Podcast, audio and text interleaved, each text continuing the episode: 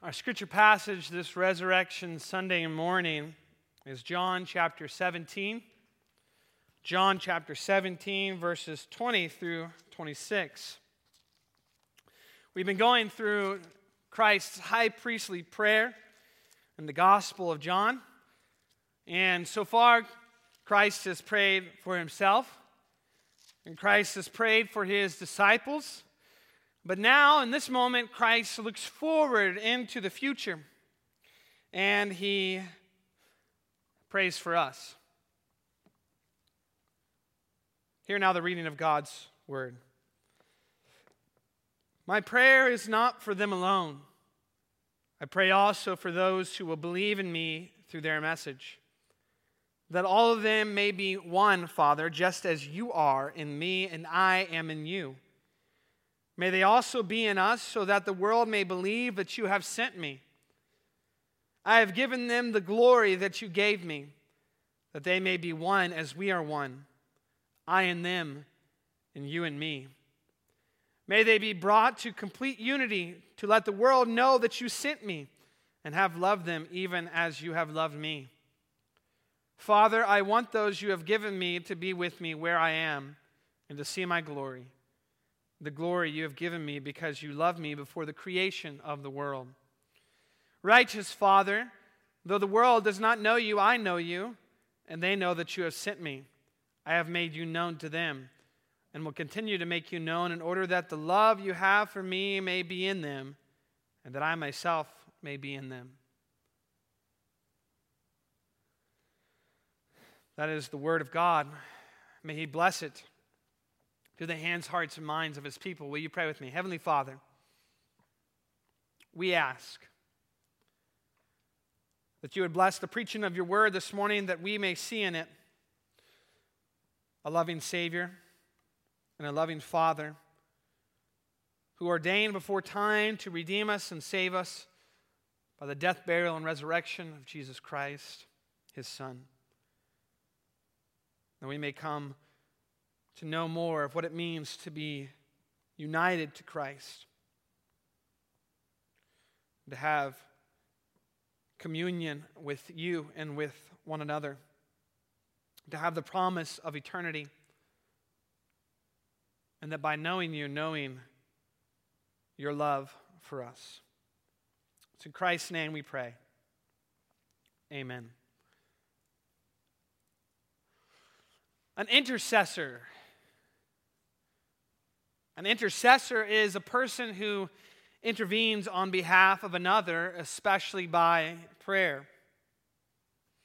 And we have a word for this, we call it intercessory prayer. It's when we pray for someone else concerning their sickness or cancer or their financial hardship or their situation or circumstance.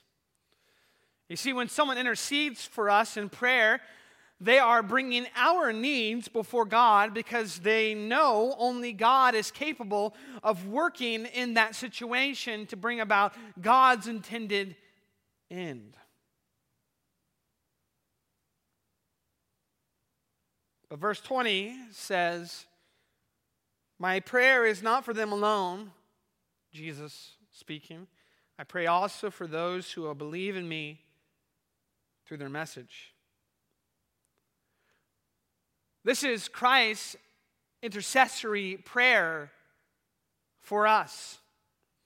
But when Christ intercedes for us, he does so as our eternal high priest who made a perfect atonement to secure our salvation and is able to save us to the uttermost because he always lives.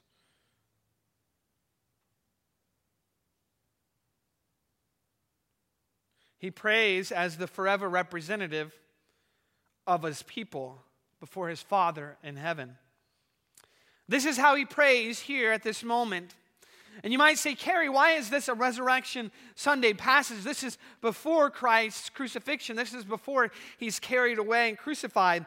But what we see here, what we read here in Christ's prayer for us, it's a foretaste of his heavenly intercession for us, the church, his endless intercession for his people throughout history. Hendriksen writes in his commentary The eye of Jesus in this prayer scans the centuries and presses to his loving heart all his true followers as if they had all been saved at this very moment. You see, what Christ prayed for in this moment was a prayer on the basis of his coming resurrection and ascension into heaven. And what he prayed for in this moment prior to his crucifixion, he still prays for today and will continue to pray for until he comes again. And Christ prays that the church will be one, will share in his glory, and will know the Father's love. Christ prays that the church will be one, will share in his glory, and will know the Father's love. We've got three points this morning. The first is that we would be one, right? Unity. The second is that we would share in his glory, eternity. And the third is that we would know the Father's love or have knowledge. So let's look at that first point unity. Unity, Christ prays for. He prays that we would have. Let's look at the heart of that unity. Verse 21, Christ says, That all of them may be one. Father, just as you are in me and I am in you. The heart of that unity is the unity that Christ has with the Father. The scope of the unity that all of them may be one, that there is not a single person excluded from this unity that Christ prays we would have, but all as Christians, all as those who place faith in Christ would be one. The source of the unity is Christian unity is rooted in Christ's unity with the Father. And the substance of the unity is it consists in union with Jesus and the Father. The mystical union of believers in the same body, the body of Christ, is bonded together by the, the same mystical union that the Holy Trinity shares. Hutcheson writes, as it is the great dignity and privilege of believers to be one, so their improving of this privilege and living in unity is the sum and substance of their happiness and the means of obtaining all of their blessings. Here on this Resurrection Sunday, it is important for us to remember that Christ prayed that we would be one. I would love to be able to say that since the crisis of COVID 19 has dropped upon America and the rest of the world, that it seemed to me that the church was more united But it does not seem that way to me in many aspects. I feel that this crisis has become a, a reason for division as much as it has been a reason for unity. And may we remember that Christ prayed for us to be one. And the question we have to ask ourselves is is that prayer to be answered. Did the Father answer that prayer? And if He did, then we should be striving to be one as the Father and the Son are one. That's the heart of the unity. What's the fruit of the unity? The second part of verse 21 says, May they also be in us so that the world may believe that you have sent me. I have given them the glory that you gave me, that they may be one as we are one. The fruit of the unity, first of all, is that the world may believe. You see, as we live in Christ, we become more like Christ. Faithfully living out that observable oneness with other believers has an evangelistic impact on the world. When the Christian faith is one, when we join hands and lock hands with other brothers and sisters, we are expressing to the world that Christ has bonded us together, that we are one in Christ. And this says something to the world. It's a positive. But this is also why infighting and division is so painful. Infighting and division in the church, in essence, is saying something about Christ which is not true. It divides the indivisible Christ and it encourages unbelief in those who see it. People outside the church simply say, well, those Christians fight and bicker amongst each other just as much as we do. Why should we join them?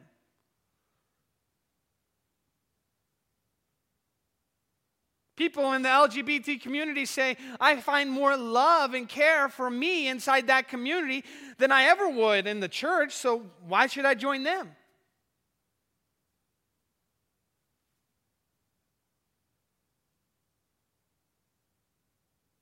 It's a hard thing to face knowing that we still do live in a sinful world and a broken world, and that there is disunity often expressed in the church. But the spiritual unity that Christ prayed for is still present, it is a reality. It is not something that can be broken. So when it is fractured and broken, we are saying something about the body of Christ, the church, that simply is not true. And we must desire to repent. Repent of that disunity, that infighting. These days online, I see more Christians accusing and bickering toward each other than I see words of encouragement or hope. I see more Christians assuming the worst about others' intentions than I do being considerate of others' opinions and perspectives, even if they disagree. We could do with a lot more unity in a time like this if we're going to say to the world that we are united, truly united with Christ. Another fruit of the unity is what Christ says I have given them the glory that you gave me, that they may be one as we are one. So, this glory that Christ gives to us, his people, is what makes this true unity so compelling to the world. But the question we have to ask is what is this glory Christ has given to us? One commentator, Ridderbos, uh, describes it as his all embracing authority and power and its manifestation during the performance of his task in the world. What does he mean by that? Well, if you ever read the Gospels and you see those moments when Christ teaches and the people say, wow, he teaches with authority, he teaches with power. That is the glory that Christ has during the performance of his task in the world. And Christ here is saying, I give that glory to my people, to the body of Christ, to the church. And there's five main things Christ gives to us, his church, by giving us his glory. And Charles Simeon makes these five points. First, that Christ manifests the power of God and gives strength and triumph to believers. Are you feeling weak in these days? struggling with social distancing and isolation, an inability to connect with others, Christ has given you the power of God, strength and triumph to you as a believer. Second, Christ exhibits the moral perfections of God and enables his people to walk just as he walked. And when I stand up here and, and, I, and I point out the reality that Christ has prayed that we would be one, and He says that our oneness is based upon the oneness that He has with the Father, except so often we don't display that oneness. And I call us forward to grow in our displaying of that oneness, to repent of our disunity and our, and our speaking in hatred towards each other, and desiring to be loving in our expression and care of other Christians. They will know that we are Christians by our love. I am doing so not because I believe that you have the power within yourselves, welled up within you, to strive towards that resurrection life of your own will and volition, of your own power given to you.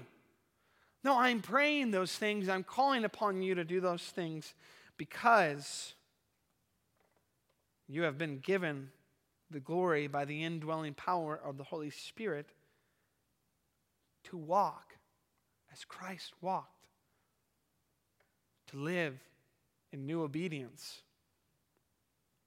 Number three, Christ is the Son of God and he makes believers to be adopted sons of God. We are all brothers and sisters in the family of God, and God has adopted us all. And so, as Christ displays the glory of being the Son of God, we, in derivative form, go around displaying the glory of being children of God. Number four, Christ is one with the Father and confers upon believers the glory of being united with God. We have fellowship with God. Now, the question we have to ask ourselves is can we be in fellowship and communion with God and not be changed? Can someone be hit by a semi truck and walk away unchanged, walk away unaffected, walk away as if nothing had happened. We have encountered the living God. We have fellowship with Him through Christ, His Son, and because of that, we have glory. number five, Christ is King and honors believers with the glory of reigning with God. This is very similar to what we confess in the Heidelberg Catechism when it says, Why is it important that we are called Christians? And the answer is because we share in the anointing of Christ. Christ's anointing as prophet, priest, and king. We have been anointed to speak of Christ. We have been anointed to bring others the good news of Christ. And we have been anointed to reign with God. What about the sum of this unity? Verse 23 ends this prayer of Christ for us to be united, for us to have unity in the body of Christ with these words I and them and you and me, may they be brought to complete unity to let the world know that you sent me and I've loved them even as you have loved me. One commentator writes The apogee of the evangelistic witness of the unity of Christians is nothing less than the manifestation of the love of the Father for the Son as the very same love that Jesus bestows on his people as he saves them from their sins. Maybe that's hard to catch, but a way that I would describe this is the way that our unity evangelizes to the world is because it, it displays the love the Father has for the Son and says that the love the Father has for the Son is of the same substance, of the same essence of the love that Christ had for us in dying for our sins and being raised three days later. So when we love one another, when we have complete unity, It tells the world, it shows the world that this is Christ, the one who loved us. Christ also prayed that we would share in his glory, his eternity. In verse 24, continuing his prayer for us, his intercessory prayer for us, based on the coming resurrection and ascension. Christ says, Father, I want those you've given me to be with me where I am and to see my glory, the glory you've given me because you loved me before the creation of the world. Well, the first thing that we have to ask is who receives this eternal glory? And Christ says, Father, I want those you've given me to be with me where I am. Every person whom God intends to save will come to saving faith and then to glory. In Romans chapter 8, Paul says this All those he's predestined, he is justified. All those he's justified, he will glorify. God does not plan and Jesus secure the possibility of salvation. He chooses, He gives, He saves. Another way that we could say it is on that future day when the book of life is brought out and the roll call is given, there shall be no one who is absent.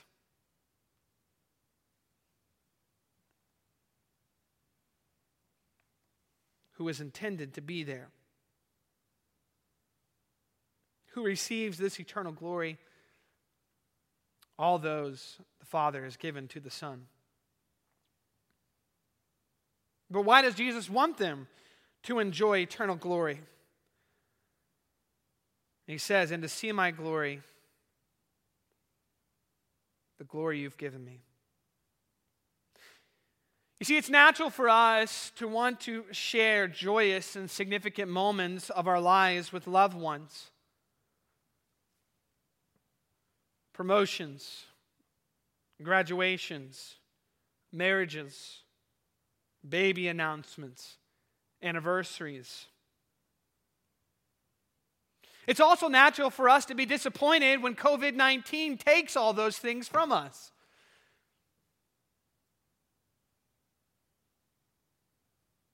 And that's exactly what Christ is saying here.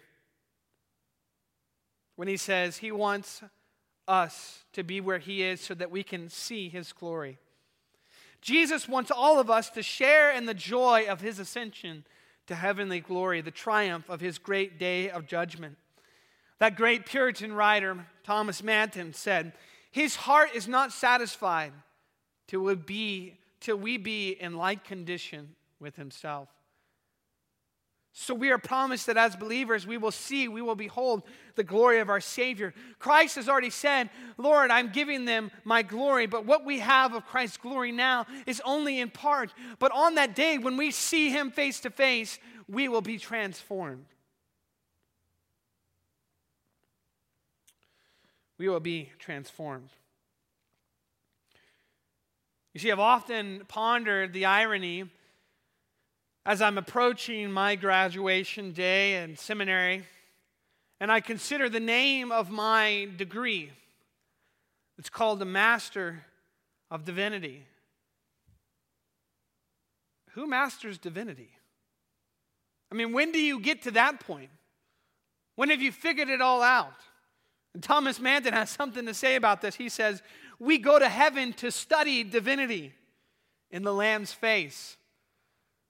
And so as I'm approaching my graduation and I'm thinking, finally, whew, finally, I've mastered divinity, I haven't even scratched the surface. I'm going to be studying divinity with all of you for all eternity. So we've looked at who receives this eternal glory. We've looked at why does Jesus want us to have this eternal glory, but what is the reason for the gift of eternal glory? The glory you've given me because you loved me for the creation of the world. One commentator writes The gift of future eternal glory arises from the past eternal love of the giver. The personal salvation of each believer turns upon God's eternal purpose of love in his only begotten Son. What does this say to us? It says the basis of our receiving eternal glory on that coming day, the coming day of resurrection, is based upon the eternal glory that Christ and the Father shared before time began. We're wrapped up graciously, blessedly, we're wrapped up in the story of God's glory. Christian salvation is not solely the product of time and human development, it is the fruit of the everlasting love of the sovereign God from all eternity. Resurrection Sunday, the day Christ raised, was raised from the grave, is not an accident. It's not a plan B. It happened because God, before time began, decreed for it to happen. So that we would share in the glory that Christ, his Son, had before the creation of the world. There's this last thing that Christ prays for. He doesn't only pray for the church to be united, to have unity. He doesn't only pray for the church to have eternity, future glory, but he also prays that by our knowledge of the Father, we would come to understand his love. Righteous Father, he says. Righteous Father. Though the world does not know you, I know you. And they know that you have sent me. I have made you known to them. The knowledge of God is not known to the world because of the present fallen human condition. And when we read these words, the world does not know you, I know you, and they know that I sent that you have sent me. We can ask ourselves the question, how can anyone be saved? If the world does not know God, how can anyone be saved? And Jesus' answer is that he knows God.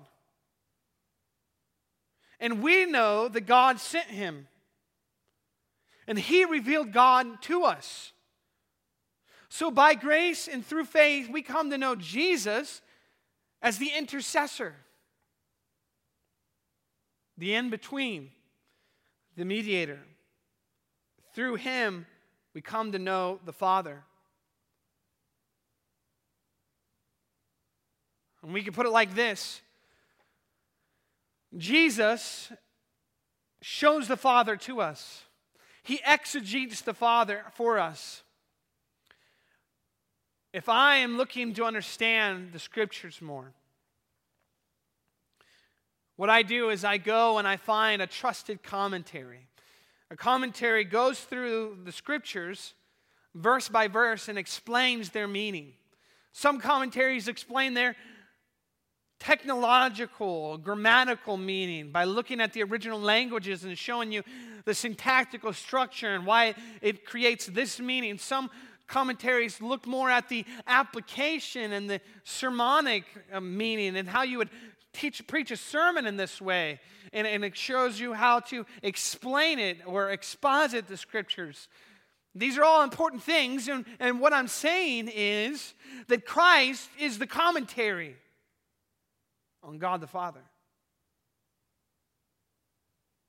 But unlike all the commentaries that we have now, Christ's commentary on the Father contains no errors, no extrapolations, no guesses, no informed decisions. He is the image of the invisible God. He shows us the Father. And because he knows God, and we know Him. We know God. And what does this knowledge do for us? This knowledge that we have. I have made you known to them and will continue to make you known in order that the love you have for me may be in them and that I myself may be in them. D.A. Carson, in his commentary, says Jesus' revelatory work will continue through the Holy Spirit so that God's gracious self disclosure in his Son will not be reduced to a mere datum of history, but will be a lived experience. You see, we don't only know God because Jesus lived in time and history thousands of years ago. We know God today because Jesus continues to reveal by the Holy Spirit the Father to us. And we're tied through that union to a future blessing that awaits us by the love of God poured out in our hearts. The love God has for His Son is poured out in us. We're loved into holiness, loved into pardon, loved into grace, loved into unity, loved into glory. This is to know God as our Father deep in our being and experience His love as an assured presence in the soul. And people of God, brothers and sisters in Christ, do you know God as your Father? Because of Christ, His Son. The resurrected Savior, the Son of God. His work has made us adopted children of God. And we share in all His benefits, all His glory. Christ prays that we would not only know the Father's love for us, but that we would feel it deeply, intimately. And lastly, he prays, and that I myself may be in them. All these realities happen only by our union with Christ. God's love cannot be in us unless Christ is in us. Union with Christ is entered into by believing in Him as the one who alone is able to save us from our sins. Christ, on this day before He went to the cross, before He was raised three days later, He prayed for us today, April 12th, the year 2020. He prayed that we would be one, that we would share in His glory, and that we would know the Father's love. He interceded for us then, He intercedes uh, for us now, and He will continue to intercede for us until He comes again as judge. And may we on this Resurrection Sunday, know how great a blessing it is. What a great blessing it is to have a living Savior who prays for us in the presence of the Father. Amen. Will you pray with me? Heavenly Father, we thank you that through Christ, your Son, we are united. We share in his glory, and we know your love. We pray, Lord, that you would help us to repent of our disunity, of our hatred of brothers and sisters in Christ. Pray that you would help us as we desire to grow in godliness and holiness by the power of the Holy Spirit and the grace that is work, at work within us that we may display to the world the glory and the love of your Son. And we pray, Lord, that we would come to know your love as our Heavenly Father more deeply and intimately through our union to Christ. We thank you for a risen Savior who prays for us now in your presence. It's in Christ's name we pray. Amen. Join us as we sing, Christ the Lord is risen today.